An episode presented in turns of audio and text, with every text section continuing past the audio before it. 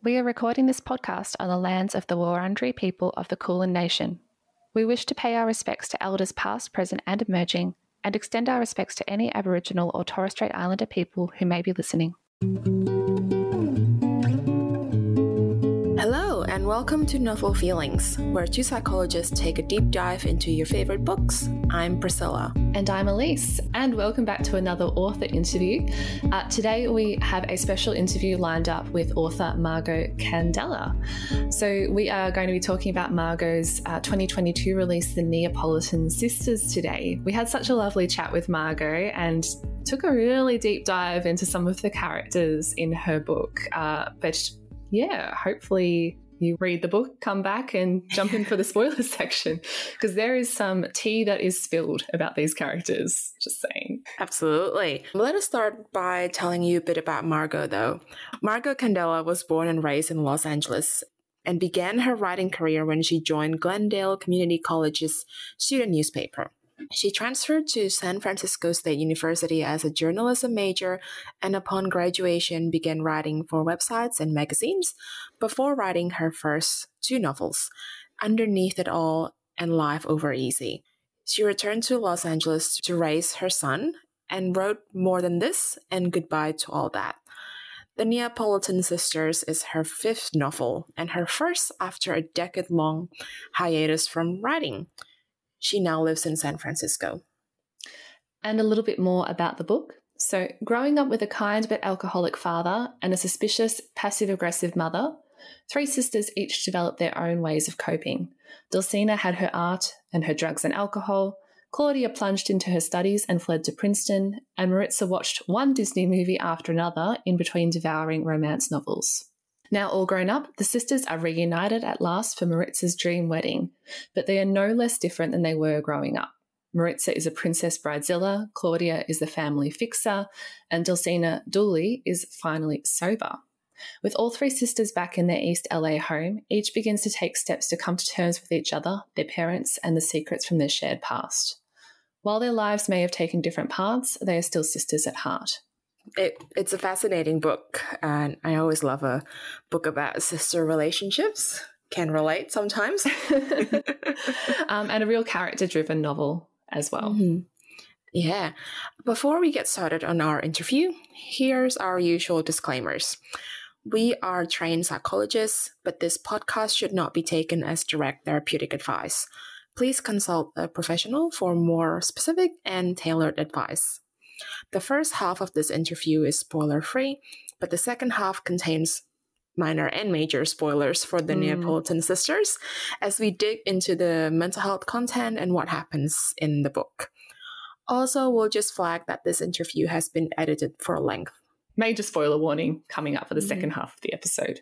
And just a couple of quick content notes. So, today we are talking about topics such as disordered eating, anxiety and control, abusive parents, um, alcohol and drug use, trauma and childhood abuse, racism and misogyny, fat shaming, and weight stigma.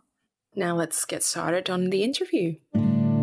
So, Margo, thank you so much for joining us today. Um, I know you're recording from San Francisco. How are things on the other side of the world? San Francisco is a beautiful city, very beautiful. I mean, it has uh, some, it's facing some serious challenges right now, which um, sometimes make it hard to live here, but.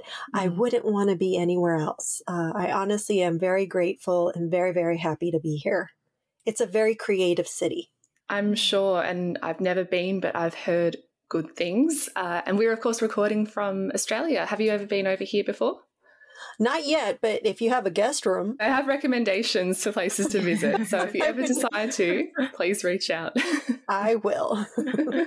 well, congratulations on the publication of The Neapolitan Sisters in 2022. Um, how has your writing and storytelling evolved since you first became an author? It's definitely matured. Uh, hmm. And I am in a much different place than I was with my first book, which came out in 2007. I now am in a very fortunate place where I am my own woman as well as my own writer. So I have no one to answer to except for um, you know my editor or whoever i'm working with mm. but i'm writing from a place of freedom and not giving any any f's uh, um, I, honestly my writing has really changed I, it's still there's still a lot of humor in it but i'm much more comfortable taking on darker more complicated subjects without hiding behind humor um, and I think that has to do a lot with being a lot older uh, and being happily divorced. That mm. was a mm. huge, huge uh, relief to uh, just kind of be able to move on from that or in the process of moving on from that and refocus on my creative life. And you know, we spoke in you spoke then just about complexity and how uh, you know feeling more comfortable diving into those deeper topics and complicated characters and narratives. And the Neapolitan sisters, of course, weaves together the stories of three quite complex characters who all have such a unique voice uh, Claudia, Maritza, and Dooley. Can you tell us about how you came up with their characters? I love things in threes. Threes make sense to me, you know, mm. three sections, you know, beginning, middle, and end. And when it came to this story, it was natural for me to have three sisters because three sisters is a lot of sisters but and they can each go in their own directions but they're still closely bonded so and they were uh, born very close like one right after another after mm. another so it was a, a natural choice for me to to write about three sisters and then i love to write in first person which just comes uh, naturally to me and each of them had their own distinct voice. And as I wrote the first draft and then went through it again, um, became a lot more clear to me who spoke and what kind of tempo, who used what kind of words.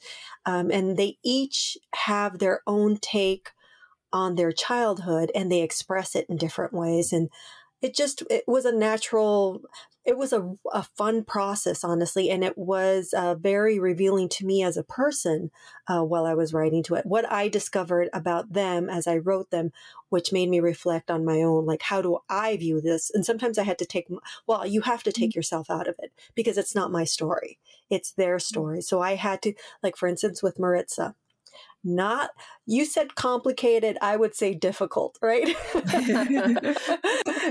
but she is a difficult character and uh, i had to find out why she was so difficult without trying to fix her mm-hmm. uh, and letting her be the character she needed to be and that's how i found my compassion for her because as i've said i won't go out to lunch with her I would never go out to lunch yeah. with her, but I have her back. I really do have her back. I have a lot of compassion for for Maritza as a character, and as what some people are Maritzas. So they're difficult mm-hmm. people, and I have compassion for them, but I won't put up with their crap.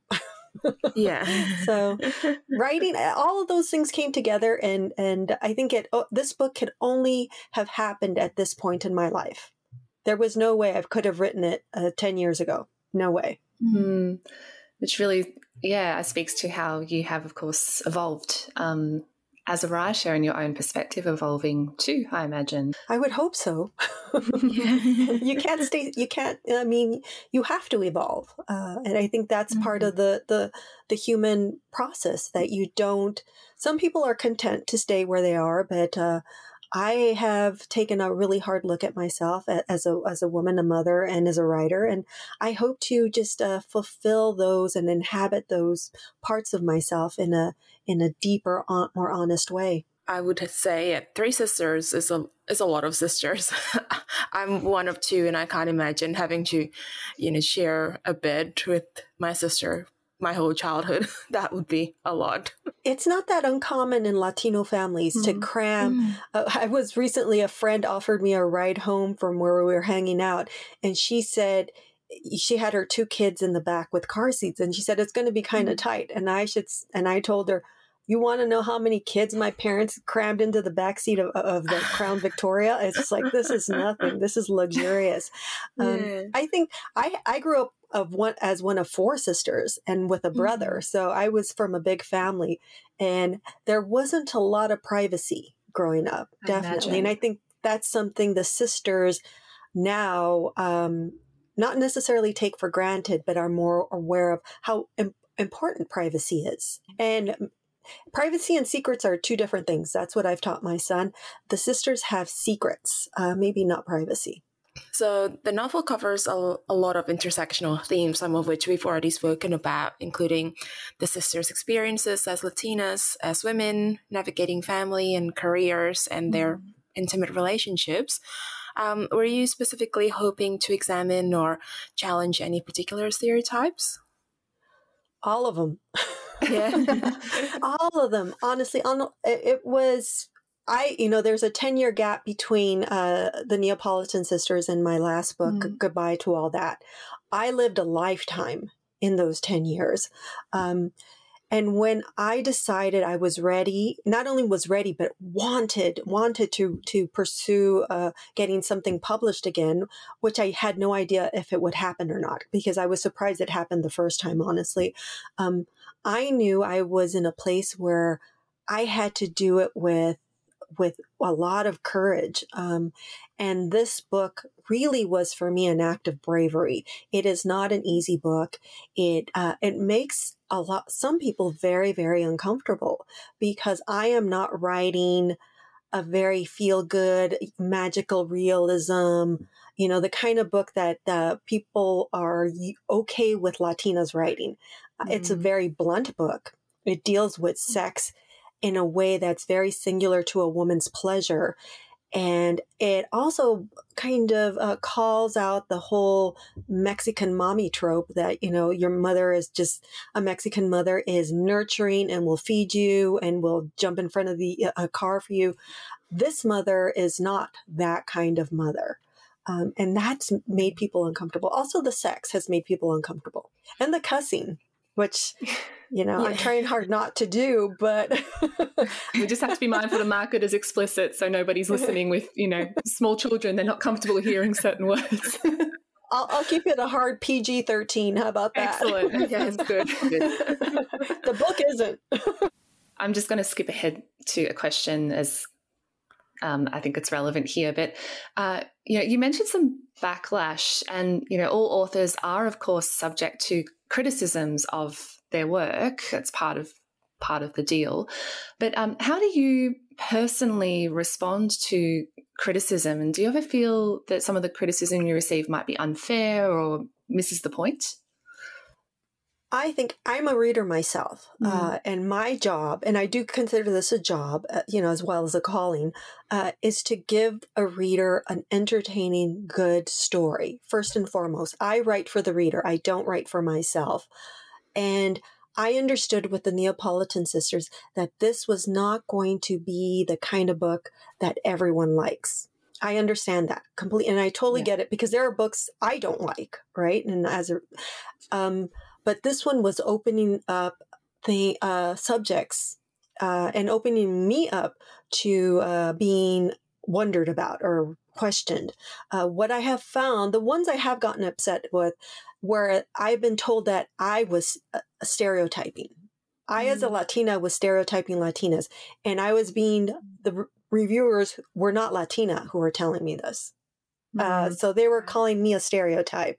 Uh, I had somebody say that if I wasn't Latina, I would be canceled, which is just okay. here's my PG 13 bullshit.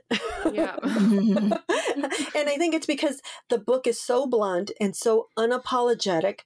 Um, and so open and vulnerable that it does make people very, very uncomfortable. And I'm okay with that. And I think that's more that they need to look at to, as to why they're uncomfortable. They don't have to like the book. I'm totally okay with that. As a consumer myself, you don't have to like everything.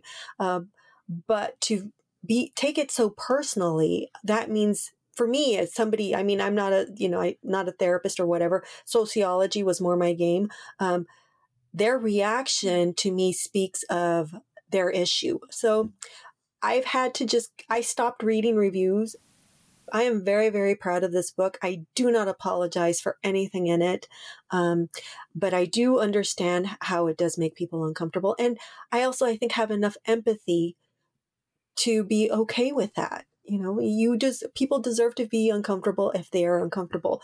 Mm-hmm. But uh, when they start getting personal, uh, I think that's when they cross a line. Yeah. And I suppose that comment around your your characters being stereotypes. We've just spoken about how you were trying to actively dismantle and examine some of these stereotypes too. So it's clear to me that that was something that you were, you know, not purposefully doing, like writing a stereotype or anything like that. I think it was more that I deliberate that I didn't write the book that they were expecting a mm. Latina to write. Mm. And in that, they were so uncomfortable with my depiction of I think very plausible, plausible. They're fictional characters, but very plausible Latina women that I know and I, I have met, right? Mm-hmm. And since I wasn't leaning into the hot chichi mama bullshit kind of Latina character, they ca- they tried to call me on that and to- told me since I didn't write the stereotype, they then accused me of stereotyping Latinas. So it's it's you can't win for losing. I you know it's not the book for them. I'm happy to have a, a, a deeper, longer, more intellectual conversation about this, uh, but. Mm, Prob- no, actually, oh no, I'm not. I just, you know, you don't like the book. We can all move on. Yeah. There I mean, it, it's not, I would love people to enjoy reading the book, definitely. But mm-hmm. um, I, I do respect a person not wanting to read the book beyond the first chapter. And then I start the chap, the book with Maritza. So yeah, I pretty much set myself up. Yeah. it's interesting because uh, Priscilla and I are both out organizing our own weddings at the moment. Oh, so, uh, oh my condolences and congr- congratulations. Thank you. Just a parallel that was happening there. yeah, so stressful. yeah. You couldn't pay me to get married again uh, or have a wedding again. You couldn't pay me, honestly. It is, you know, it's just families go nuts. Uh, and I think Maritza is a prime example of somebody who has gone nuts for a wedding in her whole life. It, it, it's in the span of a month, uh, mm. but her mm. whole life now has begun to focus on the wedding and being a bride, and that is not an uncommon thing to happen. Uh, people get fixated on the on the actual event as, and kind of lose sight of well, what does it really mean? What does it really mean? Why are you doing it? Uh, so she never asks herself that question. yeah, I I do find her um, fixation with being a bride really interesting, but we'll keep that conversation for the spoiler part of this episode. So, why did you choose to set the book in the early 2000s?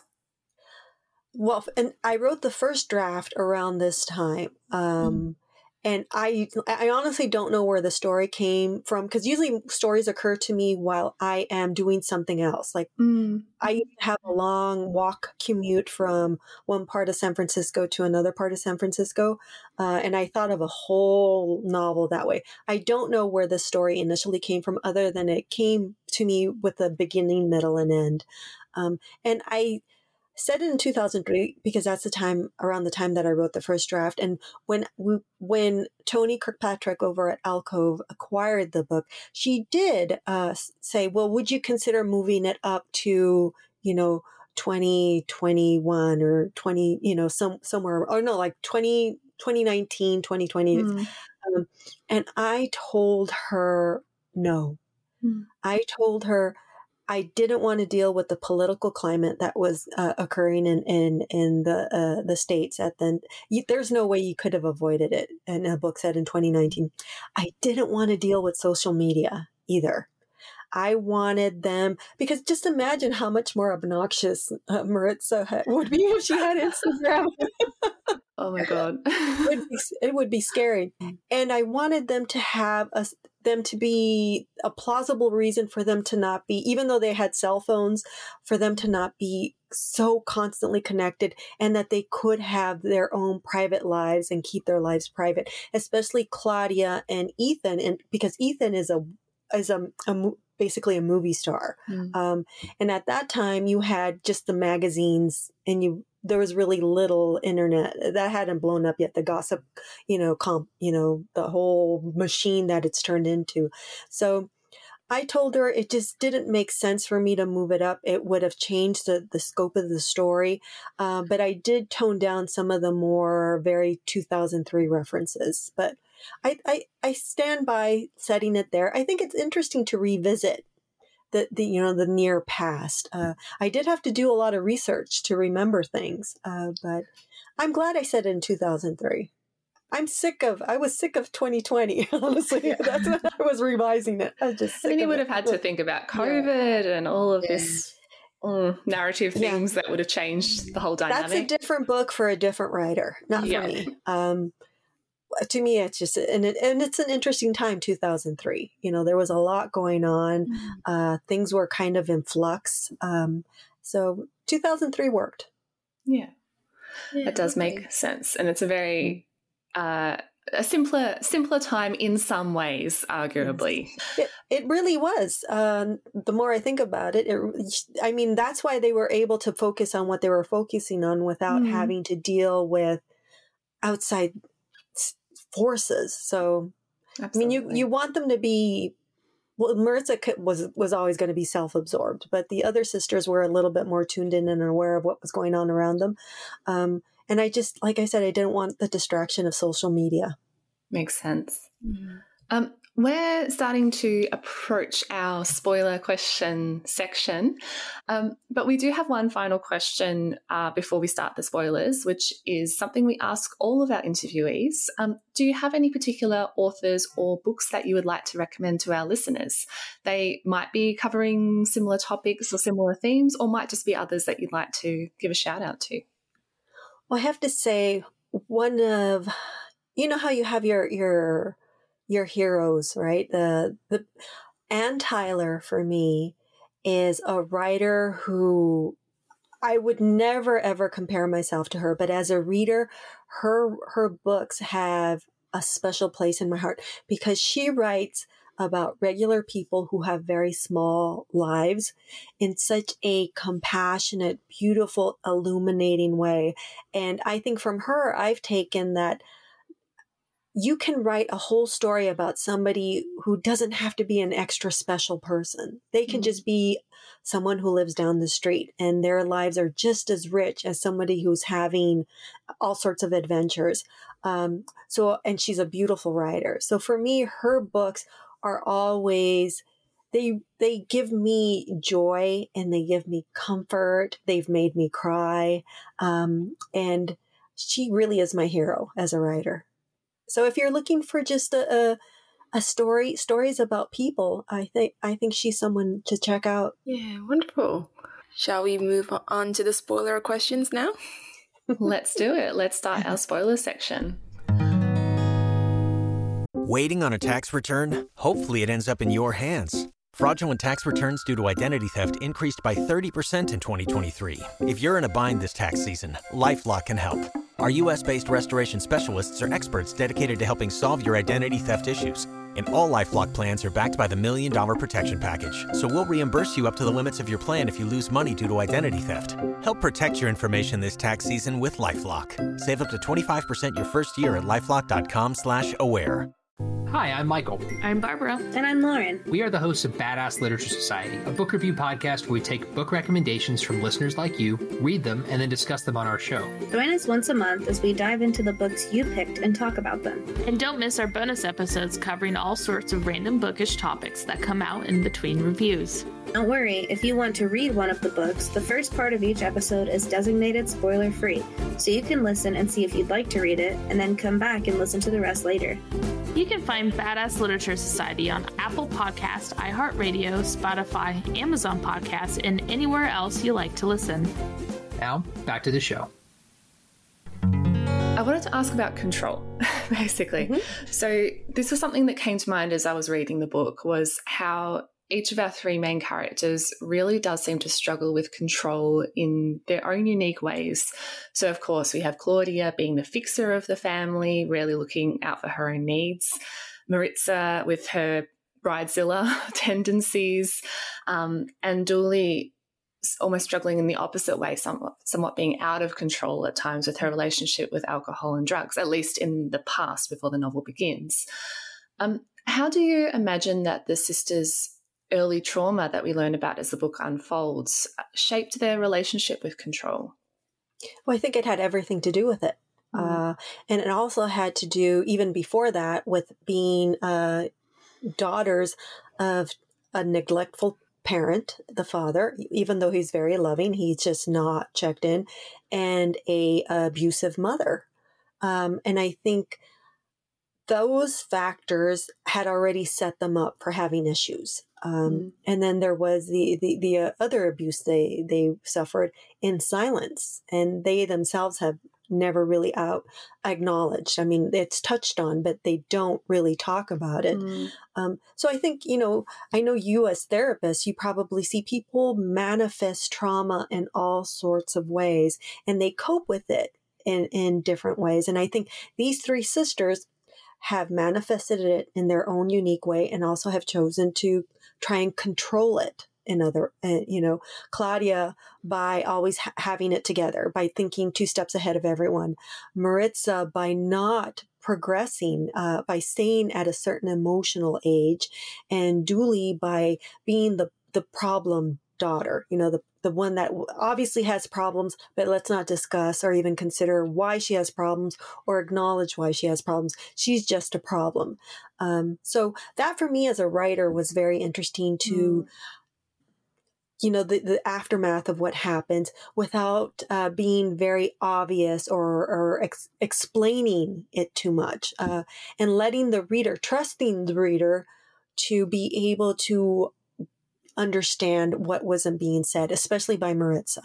Yeah, and uh, it's interesting because a lot of people develop, I suppose, a relationship with a, with control as an unintentional coping strategy. It's not something people actively do. It almost becomes part of their personalities and their ways of relating to other people. Is how they choose to take control of the situation. But none of it was uh, something that they chose to do. No one chooses to have that particular relationship with control. And, and I think it's uh, one of uh, Claudia's biggest issues that she knows she has to be in control.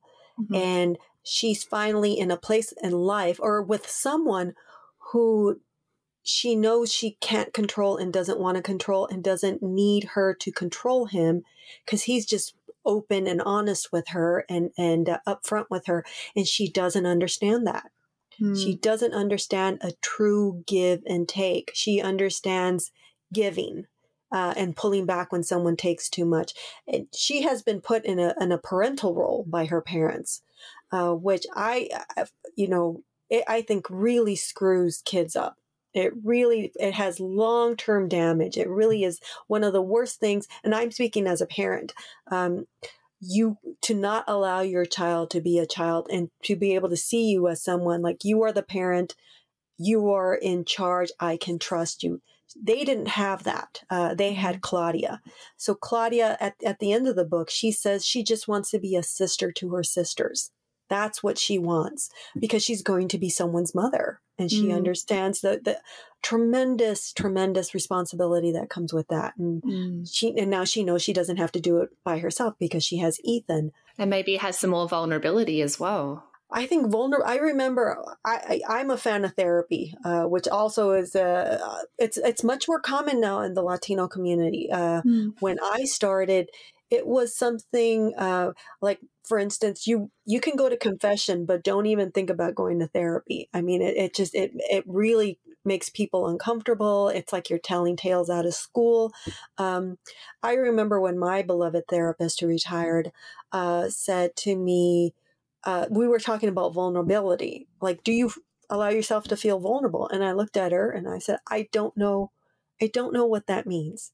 And I had to go home and look the word up. and then I came back the next session and I said, no, no, not for me. Uh, and it's one of those things, I think, when depending on where you are in life, that there are sometimes where it's not safe to be vulnerable. It's very, very scary. Well, people are going to take advantage of you for being vulnerable. It makes sense that you're going to be putting up those walls and the sisters have to certain uh, mm. um, extents. I I think at this time in the in the book when Dooley is coming home, I think for as screwed up and as chaotic as her life was, she is probably the most um, centered and balanced of the of the three sisters. Mm. Um, she is open and aware and uh, probably the the healthiest. Uh, there is for me as the writer, there was some thought. Well, is she going to replace sex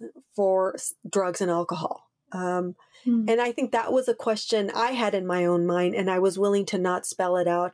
And if a reader asks me, I said I, as a writer, was was kind of wondering that myself, and I don't want to give a definitive answer because I honestly don't know. Well, I suppose part of becoming sober would have involved uh, a lot of reflection on her part, and that might have helped. That probably helped with her becoming the most centered and balanced of the sisters as well. I was also going to say I really enjoyed because we have the three first person point of views. I really enjoyed how it highlight highlights this idea that even when siblings have the same set of parents, you never really have the same parents because your relationships are so different, you know, uh, as individuals. And so you know, you can see one sister might see the dad as one way and another would see him a different way and have a completely different experience and that really came through i think in the book. For me it was very important that each sister had their own individual relationship with their parents who are largely in the background. They are not really active in the book and and that was a choice on my part because they are not the main characters. They are they had their time to do what they should have done and they didn't do it so they don't get you know they don't get credit um, and that's why when it came to how the sisters like refer to them uh, maritza calls her dad daddy right and mm-hmm. her mom either refers to her her mom as my mother or mama uh, mm-hmm. claudia refers to them as my father uh, like mom and dad because she can't, out of respect, she can't use their names because uh, even she has a line that she won't cross. And then uh, Dooley refers to them as our mother, our father. So to me, that as I was writing, that helped me get into the mindset of how each sister not only views their parents, but also views how they were parented by them. As you mentioned before, there were a few plot points that you've left as mysteries for the readers. For example, we never found out what happened uh, in Maritza's first marriage. Why did you decide not to disclose this particular piece of information? And is there anything you can share with us about what happened? I think when I went back to revise that chapter, hmm. uh, where she where she does, I think that's probably the most introspection and the most thought she's given to her marriage and the way she hmm. refers to him as that person, person yeah. that she's yeah. ever had. And definitely, eh, she's never acknowledged what went on. Um, when I was in conversations with Tony, she, my editor, she wanted to know. She's like, as a mm-hmm. reader, I really want to know, but as an editor, I respect your decision not mm-hmm. to write it. So I went ahead and I wrote a whole explanation as to what what he did and what happened and why she left.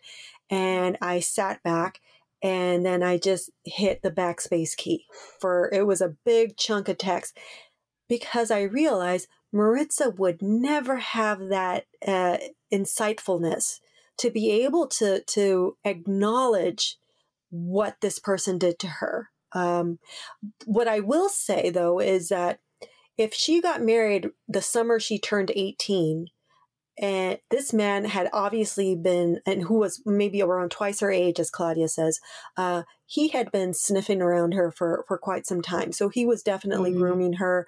It was completely inappropriate.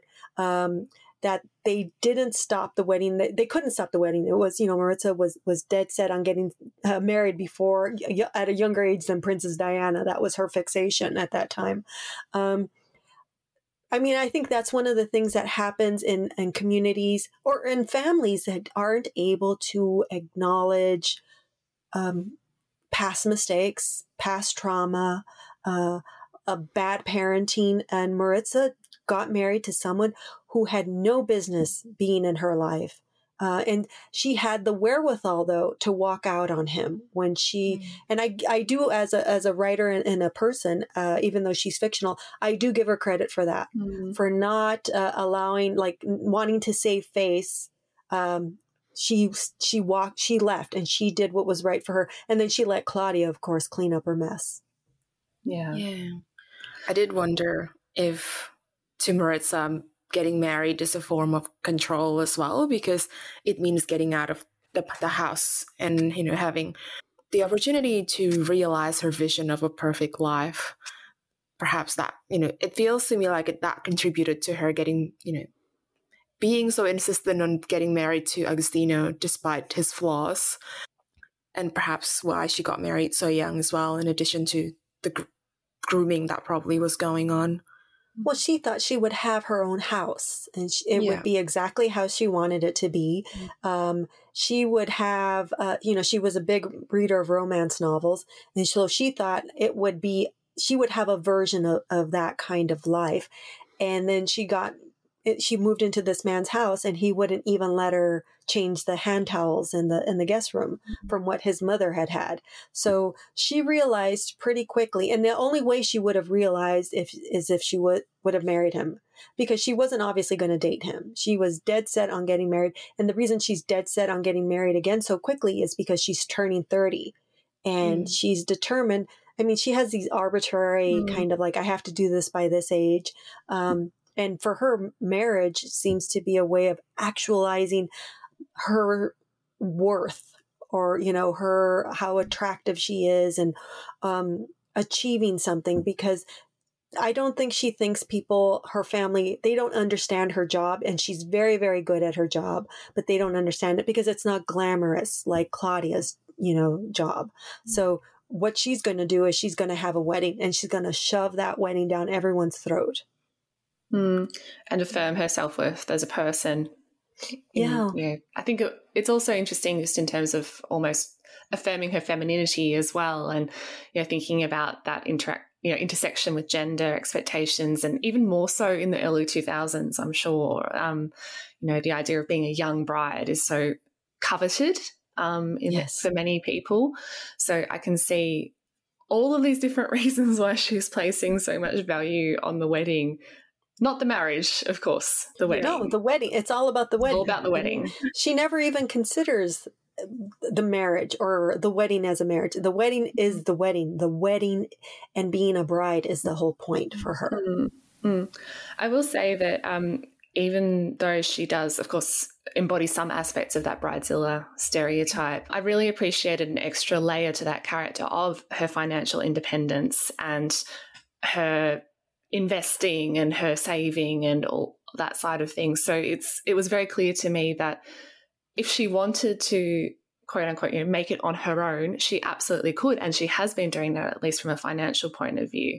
She does have this fierce, almost secretive independence streak, which I, I did appreciate. If anything, she thinks her house and her money is none of Agostino's business. Mm-hmm. It's none of his concern. And she knows that if he knew how capable she was or what she was doing, he would ruin it for her. He would become a problem. So she has him shunted off to the side. She even says to Claudia and Dulcina at one point when they go visit the house that she bought, uh, that maybe she'll, she basically saying that maybe she'll let him live there. it's her house. It's not their house. It's, it's, it's her home. Uh, she might not even end up living there. But I always said that uh, Maritza is very smart, but not sophisticated. Um, Mm. and she understands money and she she learned a lot from her bosses you know her boss mr kim and, and mrs kim who she does see as as as parents almost uh so i think it made the, the additions of her being financially very savvy came during the revision because as I got as I set aside my own uh, prejudices for Maritza, like I found her the hardest character to connect. After I dis- I said to myself that her story is just as valid and probably even more illuminating uh, than Dulcina's and Claudia's. Um, she just came to life for me, and she just, as a very superficial person who is not insightful, I think she has a lot of layers. Um, and part of that is, you know, she also has a a knack for for investing in the stock market. Good for her. Good for her. Yes, absolutely. yeah, can I also confirm they're not actually married, are they? Because no, it's By the yeah, that yeah. wedding's not legal. no, it's a, it's a, Yeah. an elaborate costume party, is Yeah, what yeah. and don't you wish? I mean, I wish some more women would have the guts to do that and just say, "I just want the party." I, you know, I just want to wear the dress. I just want to do the, you know, go through the whole motions of it, uh, because the guy probably isn't worth marrying, uh, and you're probably better off not tying yourself. Getting divorced. I don't know how it is in Mm. Australia. Getting divorced is complicated. Not only just emotionally, it's it's legally and Mhm. financially very complicated. So why not just have that party? You want to have a party, have a party. yeah. have the party. She has to go through the motions of of Mm. pretending it's she never actually she never pretends it's a marriage. Mm. Never. She Mm. just she just assumes that no one's going to ask, "Oh, have you gotten the license?" Because who would be nuts enough to do that? Maritza. yeah. And uh, speaking of um, layers to the characters, one thing that we noticed through the story was how the sisters, particularly Maritza and Claudia, um, are very, I guess, aware of physical appearances, um, including judging others and themselves for the size of their bodies and their attractiveness. Um, why did you choose to sort of explicitly include this these traits within the book? It's definitely, I'm sure it's universal, but it's a very LA thing, a very Mhm. Los Angeles thing, um, and for different reasons. Uh, Maritza has been accused of being fat phobic. It Mm. just was, uh, you know, you, and Maritza is not is not fat phobic. Uh, Maritza is lashing out and very childlike, you know, very immature. So what she's fixating on is the weight of her fiance and her fiance's family. If they lived in a worse neighborhood than than she did, and she lives in a pretty rough neighborhood with her parents, she would be bagging on them for that. What she fixates on is their weight because that's just low hanging fruit. Uh, so she's basically on the schoolyard being mean. That's what she is. She's not fat phobic. Um, Claudia it works on the west side of LA, which is it's one it's it's a place where people are always looking and looking to be looked at. Uh, so she's very aware that as an attractive uh, woman who is not embarrassed about being attractive, is not embarrassed about being uh, having a, a, a, a you know a good body, and uses it to her advantage. Um, and that's another way she controls. She's not only trying to control everything by keeping everything in order, she controls her body and her life uh, through exercise. Um, and that might be like people think like, oh, that's great, you like to exercise, but there comes a point where you exercise too much and it's it's actually bad for you. So I think choosing for them to be ha- having some sort of sense of being very focused on what they look like and what others look like it just it was a very LA thing for me and also a way to explore how they manifest their trauma and their coping mechanisms. There were a few comments about how Claudia was too thin, or mostly coming from their mother, and that someone, either I think it was Maritza, who was like, hmm, maybe she is anorexic. That I thought was an interesting um, frame as well for all the comments about um, other people's appearances. It, it definitely like- threw me off the uh, the pregnancy reveal at the end. Yeah. I mean, we're- we're well into spoiler territory, so I can say that. But, um, you know, I was thinking like, what is what's happening? Has she has she developed an eating disorder? Is she having panic attacks, which is why she's throwing up um, all the time? What's you know, or is that part of the eating disorder? I was tr- I had my psych hat on, trying to figure out what was actually going on for her, as she wasn't explicitly saying what was happening through her through her story. So I will say that definitely uh, threw me off. I was not expecting that. You know, thank you.